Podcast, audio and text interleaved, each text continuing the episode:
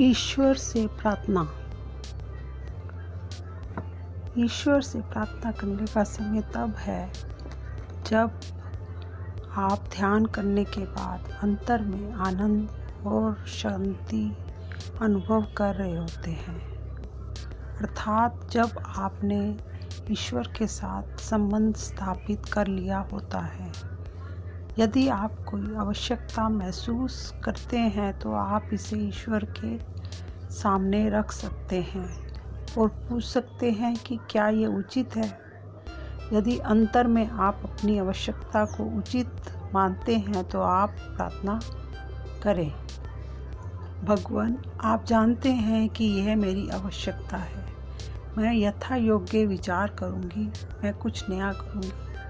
जो भी कुछ ज़रूरी है मैं करूँगी। मैं केवल इतना चाहती हूँ कि मेरी इच्छा शक्ति और कार्य शक्ति को सही कार्य करने में निर्देशित करें।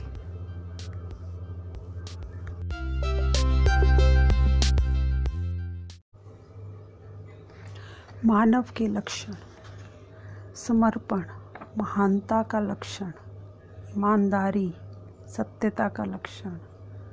क्षमाशीलता, विनम्रता का लक्षण, विश्वास, श्रद्धा का लक्षण, सहिष्णुता, पूर्णता का लक्षण, शांति, ज्ञान का लक्षण, निस्वार्थ सेवा, प्रेम का लक्षण।